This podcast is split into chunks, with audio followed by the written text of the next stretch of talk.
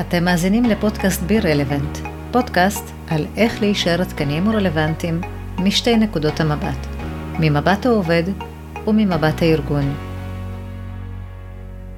ברוכים הבאים לבי רלוונט, אני אור פלח, מובילה תהליכי שינוי וחדשנות בארגונים, מעבירה סדנאות והרצאות על עולם העבודה החדש, ועל השפעות טכנולוגיות על כל תחומי החיים שלנו.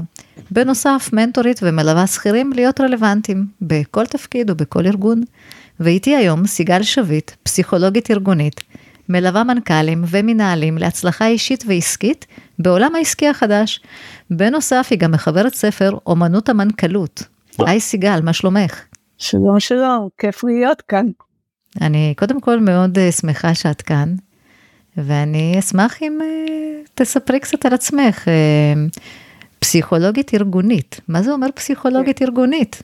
זה שילוב מאוד מעניין בין עולם הפסיכולוגיה לעולם הייעוץ הארגוני. למעשה אני בתחום של ניהול והובלת ארגונים כבר 30 שנה. התחלתי את דרכי בבית ספר לפיתוח מנהיגות של צה"ל, ועשיתי שם הרבה פרויקטים, ככה רק כדי לסבר את האוזן, הייתי אחראית על פיתוח המנהלים באגף התקשוב כמה שנים, והייתי בצוות שפיתח את קורס הקצינים החדש שחיבר בין נשים וגברים לקורס אחד, כדי לאפשר לנשים הזדמנות שווה להתפתחות מקצועית ופיקודית בתוך הצבא. אה, אחרי זה הייתי מנהלת משאבי אנוש בהייטק בחברה גלובלית לשלוש חטיבות. אה, אחת הייתה חטיבה מוצרית, השנייה הייתה חטיבה פרויקטלית והשלישית הייתה סטארט-אפ פנים ארגוני. ואחרי זה החלטתי לצאת לעצמאות, ואני בשנים האחרונות עצמאית, וחוקרת את עולם העבודה החדש כבר מ-2017, הרבה לפני הקורונה.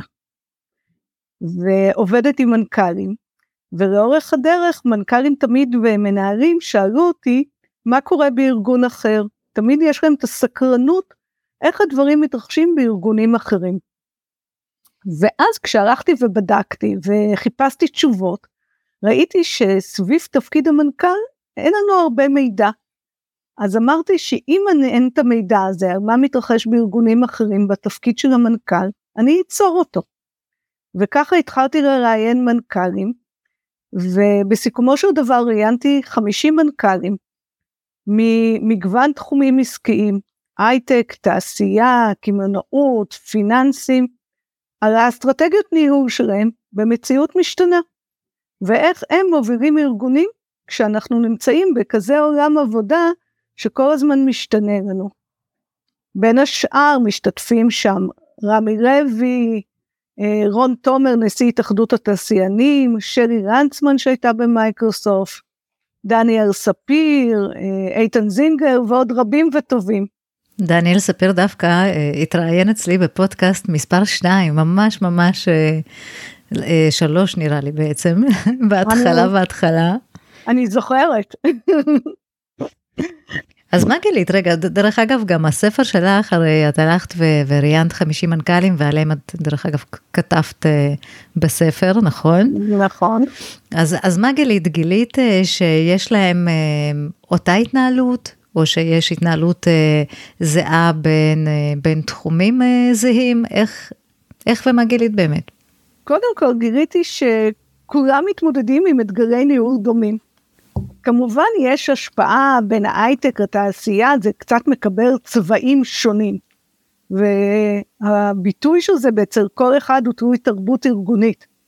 אבל בסוף כולם מתמודדים עם אותם השאלות. כולם מנסים לראות איך אני מגייס כוח אדם איכותי אליי לארגון, איך אני מטמיע טכנולוגיות חדשות, איך אני שומר על התחרות העסקית, איך אני מנהל את מגוון האינטרסים השונים. אבל מה שיותר חשוב זה שגיליתי שמנכ"לים היום ומנהלים נדרשים לנהל בדרך שונה מזו שהייתה מקובלת במאה ה-20. ואם הם לא יעשו את השינוי, גם המחשבתי וגם באופן הניהול שלהם, הם פשוט לא יצליחו. אז רגע, שנייה, אז בואי תסבירי קודם כל מה, בתור מנכ"לים, כן? איך ניהלו קודם ואיך הם צריכים לנהל היום? אז בעבר המנכ"ל עמד בראש ארגון, קודם כל שהוא היה מאוד ברור, במבנה פיזי מוגדר, שהיו כולם באים לארגון עם גבולות נורא ברורים, היה ברור איפה הארגון מתחיל ואיפה הארגון מסתיים. לדוגמה היום אנחנו מדברים על ארגונים היברידיים, שהם גם uh, מתנהלים ב- לא רק במשרד או במבנה הארגון, במבנה הפיזי אני מתכוונת כרגע, אלא יכולים להתקיים בכל מיני מקומות. אז uh, אתה מנהל משהו אחר כבר, זה דבר ראשון.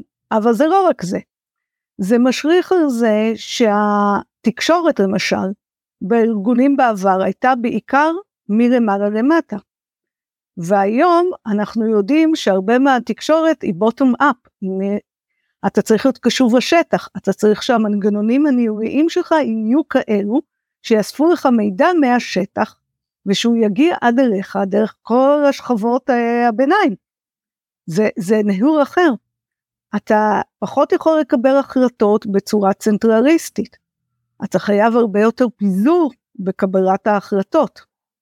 כי אם אתה רוצה להגיב מהר, והמציאות סביבנו משתנה מאוד מהר, והכל יצטרך להגיע בסוף לשולחנו של המנכ"ל, אתה תפספס דברים. אתה חייב לאפשר לדרגי הביניים הרבה יותר מרחב פעילות, מה שמשנה גם את הדרך שהם מנהלים, וזה ככה תגובת שרשרת.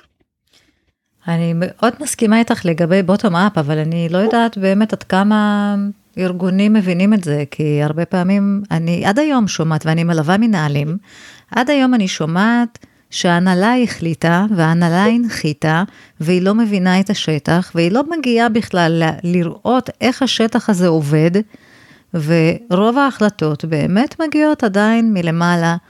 אה, הרבה פעמים, את יודעת, מנהלים מסתכלים על העובדים ככוח אדם. הנה, העובדים שלנו. אני באה ואני אומרת, מנהלים צריכים לשנות את התפיסה, את הגישה שלהם ולהתייחס לעובדים כלקוחות. כי ברגע שתבינו מה הצורך שלהם, של העובדים, כלקוחות, אתם תבינו גם, אתם גם תקבלו החלטות טובות יותר, כי לדעתי עד היום רוב הארגונים עובדים הפוך, כאילו מלמעלה למטה. זה חלק מהשינוי שנוצר לאט לאט, כי לשנות תפיסות לוקח המון זמן. הטכנולוגיה משתנה מאוד מהר. אבל התפיסות האנושיות שלנו משתנות מאוד לאט. אני אצטט משפט שאיתן זינגר, מנכ"ל סיבוס, אמר בספר, זה שיש לי מחבת לא הופך אותי לשף, וזה שיש לי זום לא אומר שאני יודע לנער מרחוק.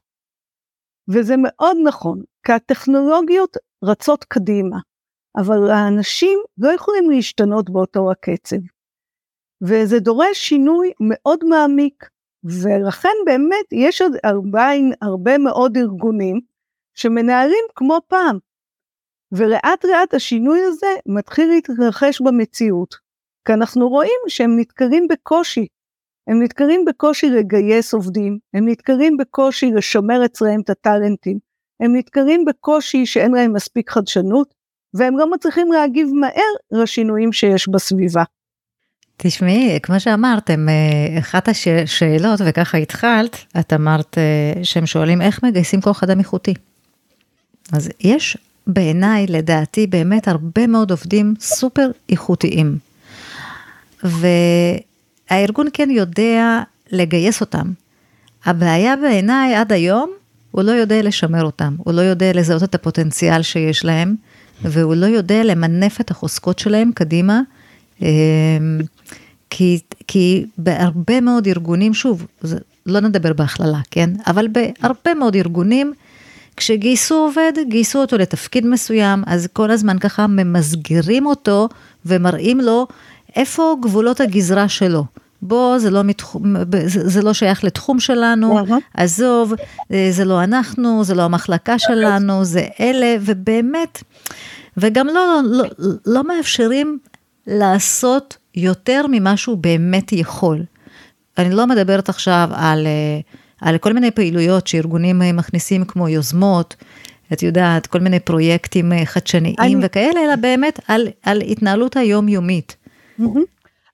הבעיה היא שמנהלים ממשיכים לנהל את העובדים שלהם כמו פעם, ולכן נוצר הפער. כי גייסת עובד, והוא מגיע לארגון עם המון ציפיות, והיום עובדים מגיעים עם, עם ציפייה שיתנהלו מולם בדרך שונה. אנחנו כבר לא מוכנים, אנחנו לא מגיעים לארגון רק בשביל הפרנסה. אנחנו מגיעים לארגון כדי לממש את עצמנו ואת המטרות שלנו, כדי לצמוח, כדי להתפתח, ואנחנו רוצים שיתחשבו בנו ובדעות שלנו. אנחנו רוצים שיראו אותנו ואת הרעיונות שלנו. ומנהל שבא ורק אה, מנחית אה, פקודות עבור, מה שנקרא, זה לא עובד היום. לכן מנהלים צריכים לנהל בדרך אחרת, ואחד הדברים שפיתחתי בעקבות הרעיונות, זה את מודל היהלום הניהולי, שמדבר על השינוי בתפיסת הניהול הזו. מה זה בדיוק, ה, ה, איך קראת לזה? היהלום הניהולי? נכון. אז, אז, אז מה זה בדיוק המודל הזה? את יכולה להסביר קצת? כן. Uh, היהלום הניהולי מדבר בעצם על השינוי בתפיסה ובדרך הניהול. אם בעבר מנהלים היו בעיקר מפקחים, מבקרים את העובדים, היום התפיסה המובילה היא שמנהל בעצם מסייע לעובד, הוא נותן לו שביל שדרכו הוא יוכל לממש את המשימות. והוא צריך לפעול לפי חמש עקרונות. העיקרון הראשון זה שיתופיות. כמו שהתחלתי ואמרתי, עובדים רוצים להרגיש שנותנים להם חלק מהעשייה. הם אוהבים מצד אחד אוטונומיה, שיהיה להם מרחב העבודה שלהם, אבל הם גם רוצים להרגיש שהם חלק מתוך משהו, ושיתחשבו בדעות שלהם, ושיראו את הרעיונות שלהם, ושייתנו מקום לדברים האלו, אם זה בישיבות הצוות, ואם זה אחר כך בפרויקטים, והזכרת קודם יוזמות וכל מיני דברים נוספים. אחד המפעלים שפעם ליוויתי, היה שם בעיה באיזה מכונה, וכל הזמן היה שם בעיה בקו הייצור. ואמרו צריך להביא איזה מומחה גדול מחו"ל וזה, והיה קורונה, אי אפשר היה להביא את האנשים. ובסוף איזה עובד זוטר פתר את הבעיה. עכשיו, אם לא היה קורונה, אף אחד לא היה מתייחס לרעיון של העובד הזוטר הזה. והוא זה שפתר את הבעיה וחסך עשרות אלפי דולרים של תיקון. והרבה פעמים יש מקום להקשיב לעובדים. אז הקשבה והקשבה אקטיבית אני מדברת עליה, היא הדבר הראשון שמקנה לנו את השיתופיות. תכף אני אתן עוד דרכים לשיתופיות. הדבר הבא זה שליחות. אנחנו צריכים להרגיש שאנחנו חלק ממשהו גדול, שיש לנו משמעות. אנחנו לא סתם קמים בבוקר, אנחנו קמים בבוקר כי אנחנו רוצים לעשות משהו שיעשה את העולם הזה אחרת, שיעשה את העולם הזה יותר טוב גם כן. עכשיו זה לא תמיד דברים גדולים, זה מספיק שאני קמה בחברת הייטק של משחקים, ואני רוצה לעשות משחק שהוא המשחק הכי טוב. זה כבר נותן לי מטרה לקום בשבילה. הדבר השלישי זה שגרירים. זה בעצם איך אני הופכת את העובדים שלי לשגרירים של הארגון. כל הנושא של המיתוג הארגוני זה לא לעשות סרטונים של איך אני עושה כיף. זה איך האנשים בעצם מזדהים עם מטרות הארגון, שהמטרות של הארגון הן המטרות שלהם.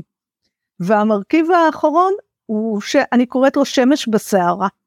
כי אנחנו חיים בעולם מאוד אה, דינמי, תזזיתי, והמנהל האיכותי, המנהל הטוב, הוא מהווה איזה אה, עוגן, איזה שמש כזאת בתוך הדבר הכאוטי שסביבנו, ועובדים אוהבים להתייעץ איתו. כשאני מכירה פתאום איזה מנהל שהעובדים אומרים לי, תשמעי, אני באה להתייעץ איתו בכל מיני דברים, הוא כתובת, אז אני יודעת שיש פה שמש בסערה. אז רגע, אני פספסתי כנראה, את אמרת שיתופיות, שליחות, שגרירות, מה היה הרביעי? אה, שמש בסערה, והראשון הוא המעבר בתפיסות מהמקום המבקר למקום המשת... שהוא תפיסה אחרת של המנהל שיוצר את השביל. הבנתי. הבנתי.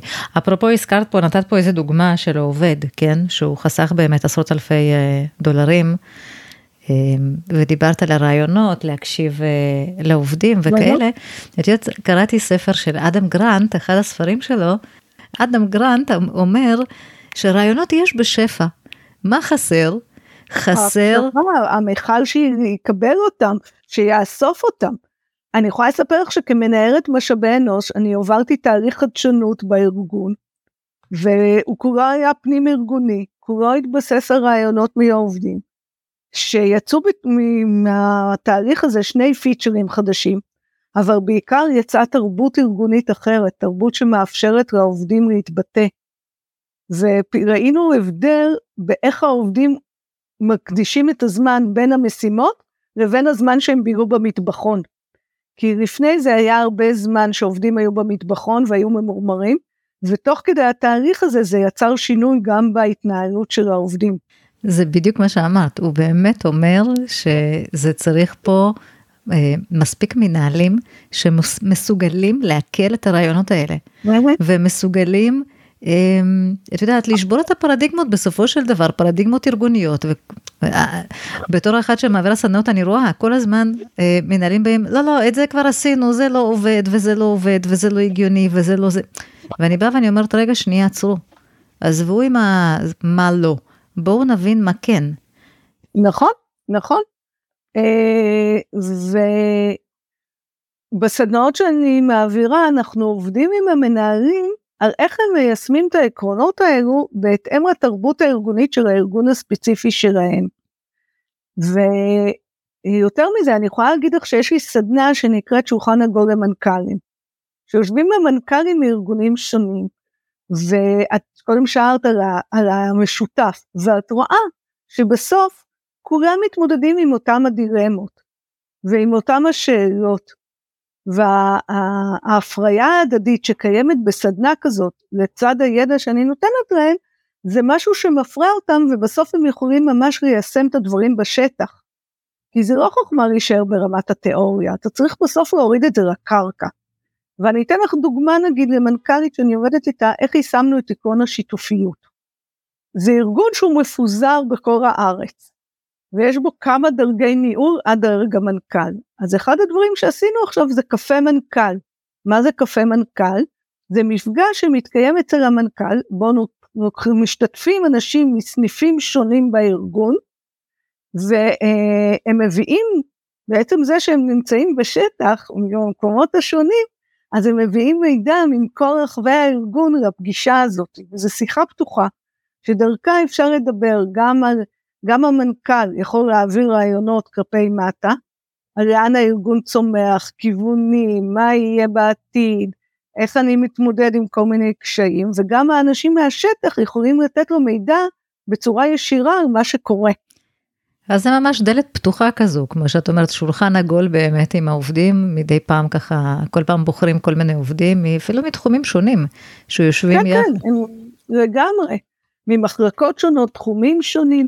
זה גם אה, אה, מאפשר לשבור את המבנה הארגוני הסילואי של מחלקות מחלקות ולראות קצת תהליכים מערכתיים.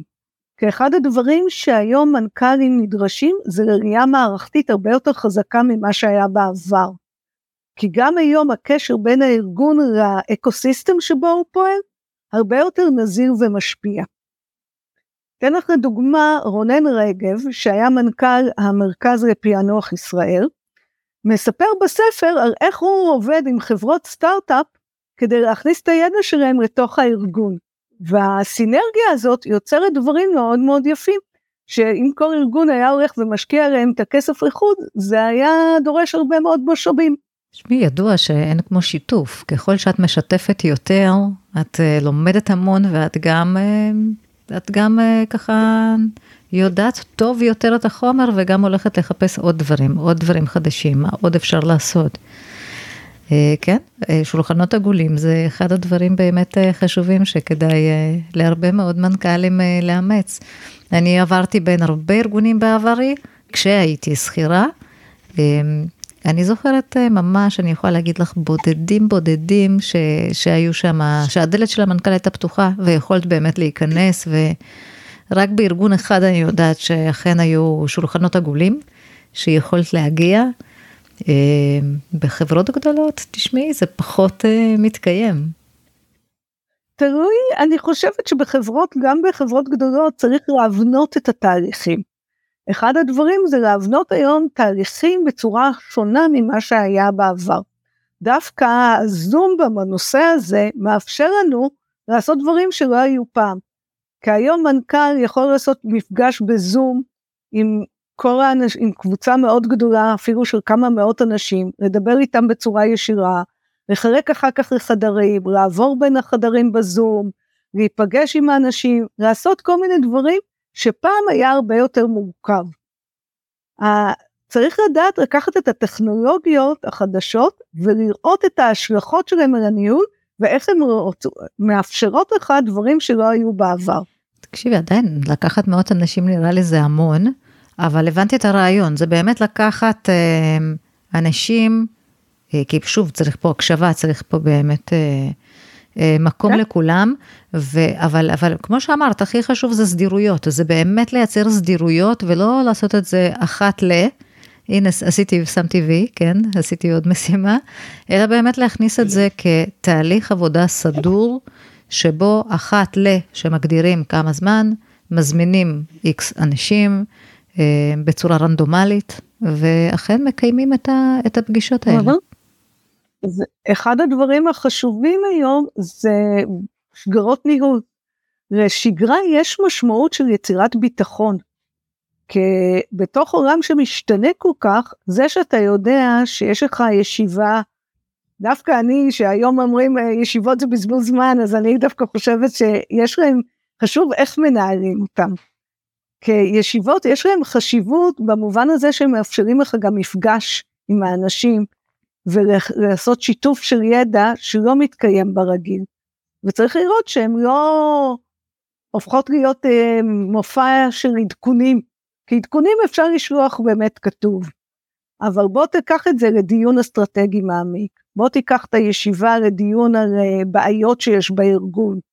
בוא תיקח את הישיבה הזאת לדיון על איך אנחנו עובדים כהנהלה, איך אנחנו מתקשרים בינינו, לדברים שאי אפשר לעשות אותם בצורה של מיילים ועדכונים. צריך גם במינון, במינון באמת, אה, כי יש ארגונים שיש להם, אה, אה, את יודעת, תרבות ארגונית של ישיבות על ישיבות, אבל כמו שאמרת, באמת שזה לא יהיה עדכונים.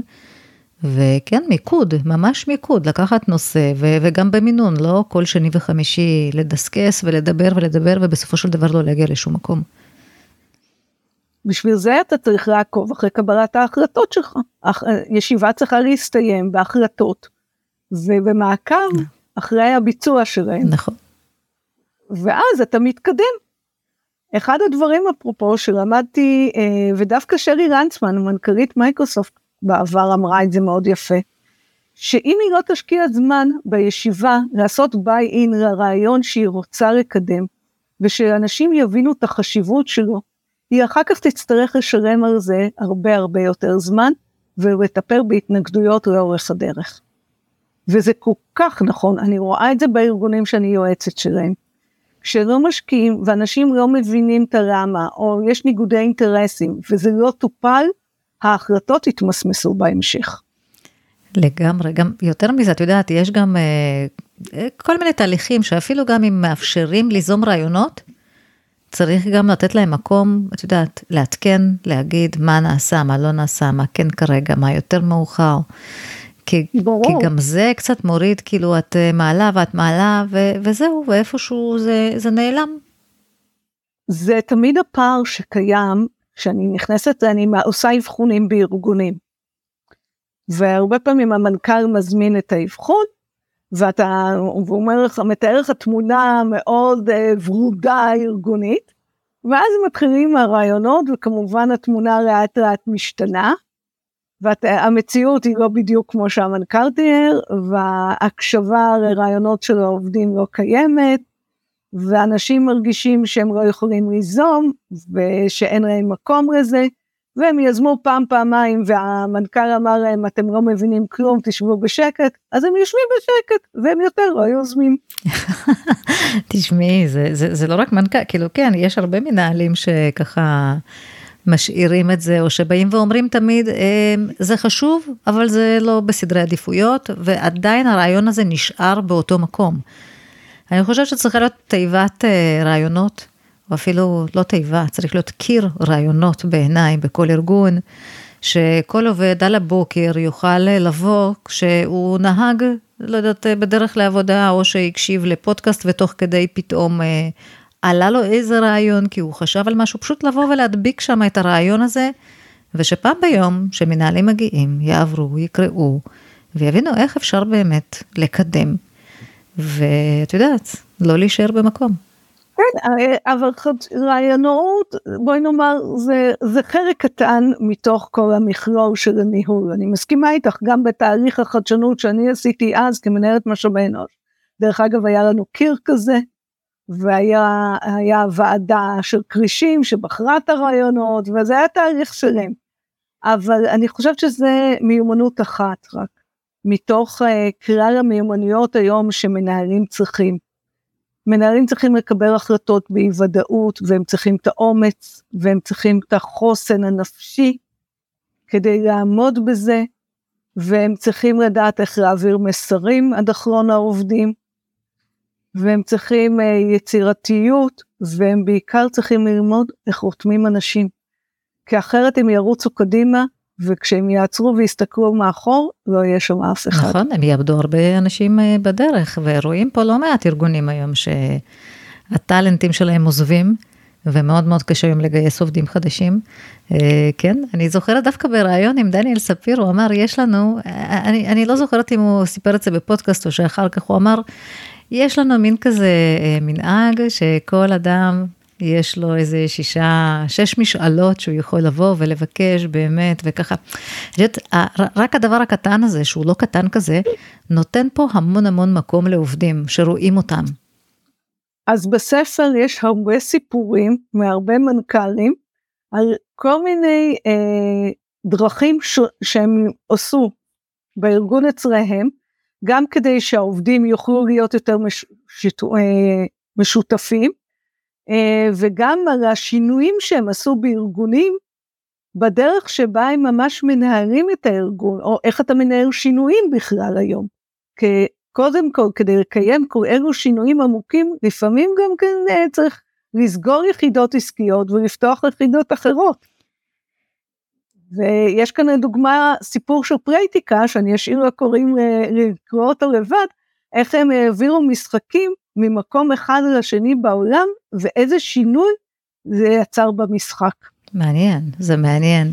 אני רק יכולה להגיד, את יודעת, אחד הדברים שדיברת על המודל שלך, מודל היהלום, שזה שינוי תפיסה, שזה דבר, אחד הדברים הממש מאתגרים לעשות, זה לשנות תפיסות אה, עולם של המנהלים. אם אנחנו רק נרכוש כלים ולא נעשה שינוי תפיסתי, אנחנו לא נשתמש בכלים החדשים, וזה המציאות מוכיחה שוב ושוב. ולכן זה חייב להתחיל משינוי תפיסה, והכלים יש המון אחר כך. וכל פעם שמגיעה טכנולוגיה חדשה, היא, היא לא, זה רק אנחנו עוברים, אם זה היה רדיו, טלוויזיה, אה, זום, זה, זה אמצעים שונים.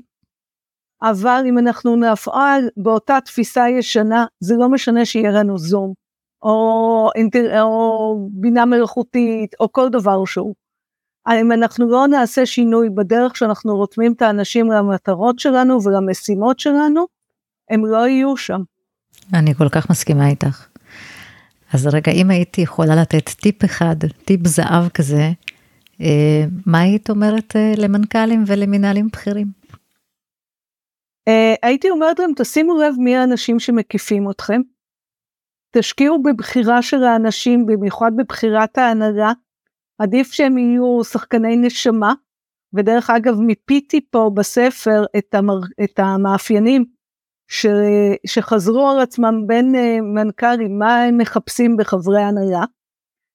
אז עדיף, קוד, אני, שאר המרכיבים לא אציין מפאת קוצר הזמן, אבל חשוב שהם יהיו שחקני נשמה כאלו שמעוניינים בניצחון קבוצתי ולא בניצחון אישי. והייתי מציעה להם שיקחו יועץ, שיעזור להם לראות את נקודות העיוורון של עצמם. כי לכולנו יש נקודות עיוורון, ואם אתה רוצה להצליח, אתה חייב לעבוד על הנקודות האלו, כי אחרת אתה מגשש באפלה, ואתה חזר שוב ושוב על אותם הטעויות ולא מבין למה הן קורות לך. אז כדי לצמוח ולהשתנות, והיום מילת הקסם זה צמיחה ושינוי, אז אתה חייב שעוד מישהו חיצוני שאין לו אינטרסים, והוא לא מקבל את המשכורת מהארגון, יגיד לך את הדברים, כי אחרת אנשים מפחדים להגיד את האמת. לגמרי, בואי, אבל צריך קודם כל להיות בן אדם שמוכן לקבל את הדברים האלה, זה לא פשוט. תראי, אה, גם אם אתה לא מוכן לקבל את הדברים האלו, אז uh, בסוף זה כמו שאני אגיד לך, אוקיי, אני לא רוצה לקבל את השינוי הטכנולוגי, זה לא, לא אפשרי. אם אתה לא תשתנה, מישהו אחר יעשה את השינוי בשבילך.